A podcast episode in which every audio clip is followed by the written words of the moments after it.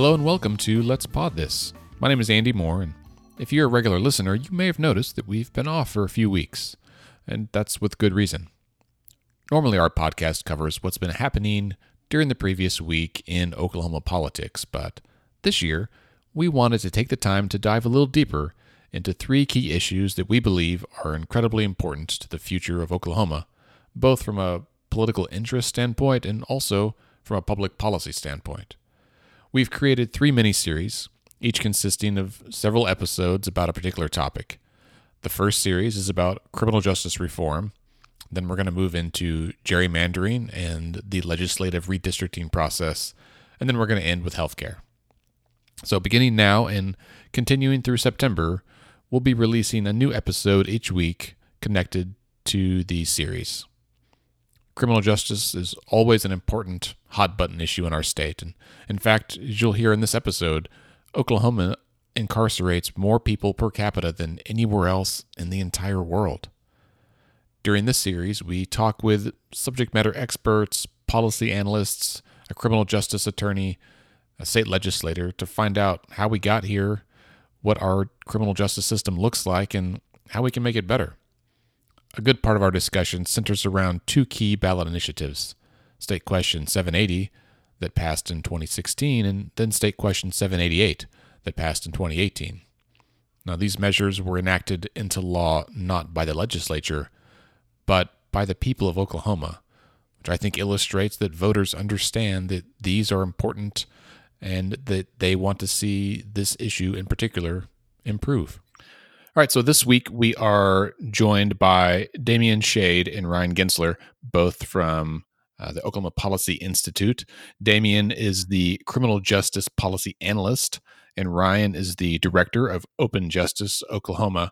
Uh, in my opinion, these are two of the folks in our state who are arguably the most knowledgeable about criminal justice uh, as an issue, um, the system in Oklahoma, the numbers, some of the ins and outs of it. And that's really what we're going to talk about today.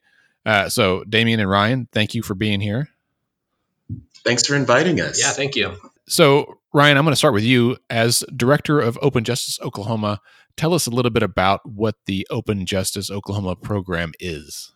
Uh, yeah, Open Justice Oklahoma came about. Uh, we started last year, um, and it built on work that I uh, had done in the previous uh, year and a half as the criminal justice policy analyst uh, here at OK Policy.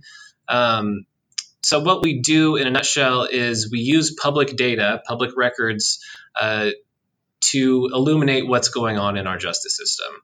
Uh, so, uh, in Oklahoma, we don't do a lot of uh, things great, um, as uh, everyone is pretty much aware. Uh, but one of the things that we do have as a resource that many other states don't is a very open court court record system so um, if you go to oscn.net, you can see um, basically day by day everything that's going on in our courts. Um, and so the idea of uh, behind Open Justice Oklahoma is to take all that information, all that data, um, and make sense of it. So uh, the first example uh, of that is uh, our first project was looking at what happened to criminal case filings after the implementation of State Question 780, which was the big uh, justice reform uh, in, that went into effect in July 2017, um, reclassified simple drug possession and uh, many uh, low level property crimes as misdemeanors rather than felonies. Uh, we found that that single change uh, caused felonies uh, to drop by about 28% um, in the first year, about 14,000 fewer felonies. Um, so, uh, you know, from that, we, we think that justice reform is working. Uh, but really, uh, the idea behind Open Justice Oklahoma is to take um, all this information that is out there that isn't being used um, and to uh, use it to better understand what's going on in our justice system and then to be able to uh, propose reforms uh, and to measure progress of those reforms. Excellent. So really, it's it's about opening the information um, about our criminal justice system and, and helping uh, illustrate uh, or explain what's what's going on in our state. Then. Yeah, exactly. Uh, the all of the justice data that we get from official sources um, is it's almost always uh, incomplete. Uh, it's always got a lot of caveats, um, and it always is, uh, you know, about a year and a half delayed um, by the time we get it. So it's very difficult to, um, you know, if we have a, uh, if we have a, you know, the uh, state question 780 going into effect in 2017, um, we don't really uh, have good data on uh, from the state on what case filings look like. All we get is prison numbers. Um, prison numbers haven't gone down. Our prison population hasn't really gone down, um, but that really uh, uh, isn't the the best indicator of whether State Question 780 is working. Um, and so that's uh, that's what we're trying to do is open up the black box of, uh, of our justice system and to use the the public data sources that we have to to better understand what's going on. Right. Um, so a minute ago, you gave a statistic about the the percentage decrease or the number decrease in uh, in felony convictions in Oklahoma. Tell me that number again. Uh, it's felony case filings, so not uh, not, not, necessarily convictions, um, but they dropped from about uh, about fifty thousand to about thirty six thousand uh, in the first year, so about 28, 29 percent. Oh, so that's a huge. I mean, that's a, a very significant decrease in number of filings, and and as you mentioned uh, in the description of state question 780 that that made a change to what crimes are classified as misdemeanors or felonies correct? Right. So uh, simple drug possession um, for any substance is now uh, a misdemeanor uh, rather than a felony. Uh, before it was basically up to the prosecutor to decide. Um, it was uh, what they call a wobbler. So it could be charged as a misdemeanor or a felony. Um, but what we what we saw was that uh, you know the, the vast majority of the time it would be uh, filed as a as a felony. Um, first possession, first time uh, possession of marijuana uh, was previously uh, the only misdemeanor um, drug possession offense uh, in Oklahoma. So, and then along with that, the there were there was a change to the felony theft threshold. went from 500 to $1,000. So now um, you know, instead of uh, if you if someone stole merchandise worth uh, you know seven hundred and fifty dollars, uh, that would now be a misdemeanor rather than a felony. Right. So if you stole a, if you stole a smartphone or something, then it would be previously would be a felony, and now it'd be a yeah. Damion, to shift over to you, can you give us like I mean just a, a I know you swim in the numbers all the time, but uh, in general terms, like what is the state of incarceration in our in our state? What are the you know most common crimes and reasons for incarceration? Some of those numbers.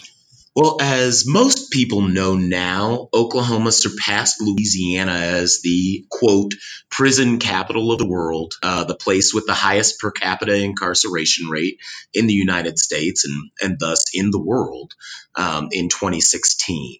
So, what we've seen over the course of the past two decades, really, um, in the state of Oklahoma is a shift nationally towards a um, national situation where uh, where multiple states were making significant reforms um, to their statutes uh, and to their justice policy. And Oklahoma was one of those places that took longer um, than much of the rest of the U.S. So since 2000, 35 states have reduced uh, criminal penalties for property crimes. And at the same time, those 35 states have seen significant reductions in the amount of those property crimes. So they actually reduced the penalty um, and their public safety outcomes got better. Um, Oklahoma is one of those rare states where our public safety outcomes have gotten better and better over the course of the nat- last decade. Um, we've seen lower property crimes, we've seen lower um, crime rates in a number of significant areas, um, but we have continued to increase the rate of our incarceration. Um, so this has left us with a system that is underfunded overcrowded, um, overcapacity as much as 113% by Department of Corrections estimates earlier this year. Um, and that that combination of twin policy failures of a court system that's taking in too many people um, and imposing too many punitive fines and fees on them to escape uh, what our governor calls a death spiral of poverty and reincarceration, um, and a prison system and a jail system that are overworked. So you see these nightmarish stories um, that you know local journalists have done like the frontier um, about terrible conditions in our in our county jails um, and facilities and you also see in department of corrections reports and in their budget request. Um, a likewise situation with too much violence um, in our prison um, over capacity places um, where where drugs and crime, as our former uh, corrections, um, as our as the former head of the Department of Corrections, Joe Allbaugh likes to say, like to say, it's only by the grace of God um, that any of our corrections officers are able to make it home safely um, because the criminal organizations are at such capacity in our prisons that they've created conditions that are fundamentally unsafe for our guards, um, fundamentally unsafe for the law enforcement people who interact with the, the populations, and fundamentally unsafe and counterproductive to the rehabilitation goals of the population of people in our in Oklahoma state prisons. So these two these two factors, um, the negative policy choices in our court system that Ryan described so um, articulately, and the lack of funding and adequate reentries and probation and parole support for individuals inside the prison system have created a unique crisis in the state of Oklahoma. Damion, a minute ago you mentioned that in Oklahoma, our our rates are like rates of crime have actually decreased over the last decade. However, the the rate of incarceration has continued to go up. Do you have any idea, or is there any data that uh, discusses why the why the rates have decreased over the last year or ten years? So it's hard to make um, a sort of a criminogenic finding like that um, with absolute certainty um, about the factors, but there are lots of things um, that crimin- criminologists talk about, not just in the United States, but nationally. Um, the fact that, as you guys were talking about, smartphones exist um, and people digitally bank has fundamentally changed the nature of petty crime. Um, so there are fewer people passing fraudulent checks. There are fewer people committing muggings and trying to get cash from people um, at points of business or at ATMs, um, committing those sorts of crimes um, because the technological and economic environment of 2019 is just fundamentally different than the technological and economic environment of the late 90s. Um, so just simple technological changes like that have necessitated changes to our public policy approach in Oklahoma that you see with things like State Question 780 and the lowering of, uh, or in the raising of our felony theft threshold. Those types of public policy changes came here much long, much later um, than they came to many other states in the United States. Um, though we've seen other we've seen other states try to replicate um, models that we've done here successfully. States like Texas, um, states like Louisiana, um, many of these states invested in and began making more, more, more robust changes to their justice system, their court system, and their incarceration system years before the United States or before uh, Oklahoma did. Um, in Oklahoma, we really did not begin robustly dealing with these problems um, through our legislature until around 2015, 2016.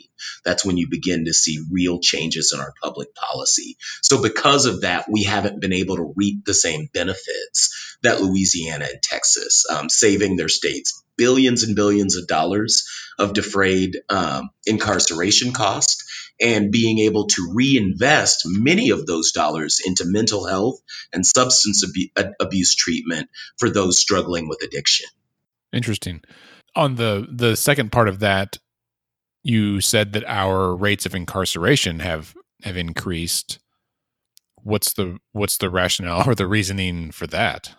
I mean, the the easiest thing uh, to point to in Oklahoma is the disparity in sentencing. So, for almost every tier of crime, Oklahomans are sentenced for longer, um, and kept in prison for with without the opportunity for parole or early release um, than most other states in the United States. As I said, our incarceration rate is about 60% above the national average um, incarceration rate. I think it's something like 15,000 um, Oklahomans that we would have to release um, to be able to get closer to that national average of like a state like Kansas, for example, that's fairly close to the national average incarceration rate. So when we keep people in for longer um, and our parole rate has been as abysmal as it's been up until very recently, um, our parole releases declined about 70, um, about 77% um, in the decade before 2017. So we've seen a steady buildup of people coming into the system, but the forces that are designed in public policy choices to mitigate that incarceration, to make it more likely for people to go back to their families and get a good job and um, reintegrate to the community, all of those resources have been lacking from our system. Um, and it's only a recent movement, recent moves and changes like administrative parole, um, which went into effect and has already begun to change some of these negative parole outcomes. Um, in August, the next administrative parole docket, which uh, to explain what that is, administrative parole is simply a streamlined parole process where they have what's called a general consensus docket um, where you have a list of names. These are people who are considered substantially compliant um, with their with their case plans while they've been in prison. So they don't have misconducts.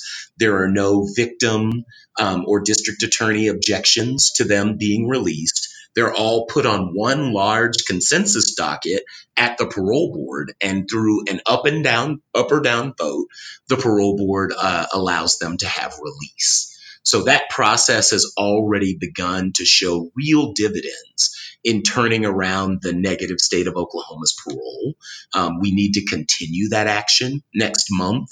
Um, there will be a larger amount of them just to due to the way some kind of arcane and getting a little into the weeds um, bits of the way the statute was written. Um, next month we'll have a larger amount of administrative parolees, closer to 300 um, than the average that's been around 80 or 100 um, on those dockets as we've seen before. Um, but in order to double down on those investments, Oklahoma will have to um, invest more in rehabilitation, um, create better, more robust, um, based on best practices, drug courts. Um, and other diversion services. And we will have to do much more work towards creating a system of what I like to call rehabilitative care for the people inside of the incarceration and court system in our state. So all of those pieces, and including the other big piece that the legislature um, didn't move on last year, but we're hoping they will move on next year, and that's bail reform. Um, being able to reform the system of bail and pretrial incarceration that leaves too many Oklahomans um, trapped in our local county jails for no other reason than they are too poor to buy their freedom from a bail bondsman. I found an article, Ryan, that you wrote on the OK Policy blog uh, last summer in uh, June of 2018. It was updated May of, of this year. And the title is Accepting Our Highest in the World Incarceration Rate Means Believing That Oklahomans Are the Worst People, um, which is a uh, wonderful, terrible headline. um, and uh, so I, I, wanted to uh, just highlight a couple of numbers because that's the thing that grabbed me. And honestly, I I found this because I had Googled uh, like number of Oklahomans currently incarcerated, and as is often the case, OK Policy was the first hit on Google for this kind of information because you guys are just a treasure trove of data. Uh, so for our listeners, for every 100,000 people in our state, uh, there are just over a thousand of them that are uh, incarcerated, and that is by far the highest, right? So that that beats the national average by a significant margin. Uh, in the U.S. nationwide, it's only 698 per 100,000. But then on your graph, uh, you have it going down through a number of other um, countries. In fact, it's the the founding nations that were in uh, that are members of NATO um, and the North Atlantic Treaty Organization, and so it's like the UK, Portugal, Canada, Italy, France, Belgium, Norway, Netherlands, Denmark, Iceland, like Luxembourg, other countries that I think we all know, right? These are like normal first world countries. Uh, and so, I mean, Iceland is only 38 per 100,000. Denmark, who is uh, arguably one of my favorite countries besides the US, 59. Even Canada, our neighbors right next door, only 114. And so, again, Canada 114, the US 698, Oklahoma 1079, and if you look at just adults, it's 1300. So basically more than 1% of all adults in Oklahoma are in jail or prison at any given time, right? So that's bananas. And so the way that you phrased it, Ryan, you said with incarceration rates this common, it seems that just about every Oklahoman should have several family members, friends, or acquaintances in jail or prison. But we know that the burden of the justice system falls much more heavily on low income communities and communities of color. It's certainly true. And I encourage folks to um, go read this article. We will link to it in our blog post um, about about these uh, that corresponds with with this podcast series. But that's absolutely flabbergasting to me that that more than 1% of our state is in jail or prison at any given time. You know, it's it's funny how certain numbers hit you in different ways and Ryan, can you speak a little bit more about what it was like for you researching this and and any other takeaways that that maybe aren't included in this article? Yeah, I think the uh, things that I uh, that kind of spurred that that article actually this happened after the the article, so it didn't spur the article. Um, but I think uh, something that's very uh, demonstrative of the point that um, you know many of us, uh, especially in by us I mean uh, white uh, middle class uh, or upper class, you know, well, relatively well-to-do Oklahomans. Um, we don't, even though we do have the very highest incarceration rate in the world, um, it's it's pretty easy for for many of us to ignore it because we don't see it around us. Um, if you look at uh, the so so the the story that that I was going to tell um, was that at Summer Policy Institute last year, um, I did uh, uh, it's a, a, gathering of about 60 uh, college students from around the state um, who uh, come and, and, spend four days uh, with us, the staff of, of, OK Policy, and learn about uh, these different um, policy issues, all the policy issues that we cover budget and tax, healthcare, um, education, and, and, so forth. Um, so I did an overview presentation of our, our criminal justice system. Um, and I asked the all of the students to think about how many Facebook friends they have. Um, I I think I have a few hundred, um, you know, maybe five six hundred. Um, so if I had uh, one uh, of my uh, of my acquaintances in in prison or jail, uh, that would be about five or six uh, people. I don't know that many people who are in prison or jail. Uh, so I just asked, you know, the the students. Um, so think about how many uh, how many Facebook friends you have, um, and raise your hand if one percent of them or more, uh, if at least one percent of your Facebook friends are uh, incarcerated at the moment. Um, and uh, a lot of hands went up. Actually, it was uh, it was probably 20, 20 hands. Um, a lot of, I mean, a lot of people. Uh, those hands all belong to people of color. Um, it was, uh, and, and, with maybe one or two exceptions. Uh, but I, but I think it was. I mean, it was, it was shocking, really, to see it in, uh, you know, in, in real life. Uh, it's really difficult for us uh, as humans, really, uh, to think about numbers in terms of rates per 100,000 people. It doesn't really mean anything to us. One just doesn't sound like a lot. Um, but if you look at you know the different, if you break down our incarceration rate by racial groups, uh, the picture is very very different. Um, if you look at uh, um, numbers are these numbers are uh, a little bit old now. Um, but the Prison Policy Initiative does uh, breakdowns of incarceration by uh, race and ethnicity. Our rate of incarceration for white Oklahomans is about 767 per 100,000. So that's actually so that's uh, just above what the national average is for for all races. Um, if you look at uh, Hispanic Oklahomans, um, you're looking at uh, about two and a half times higher, so 1,800 out of every 100,000. For Native Americans, it's about 1,000 uh, per 100,000.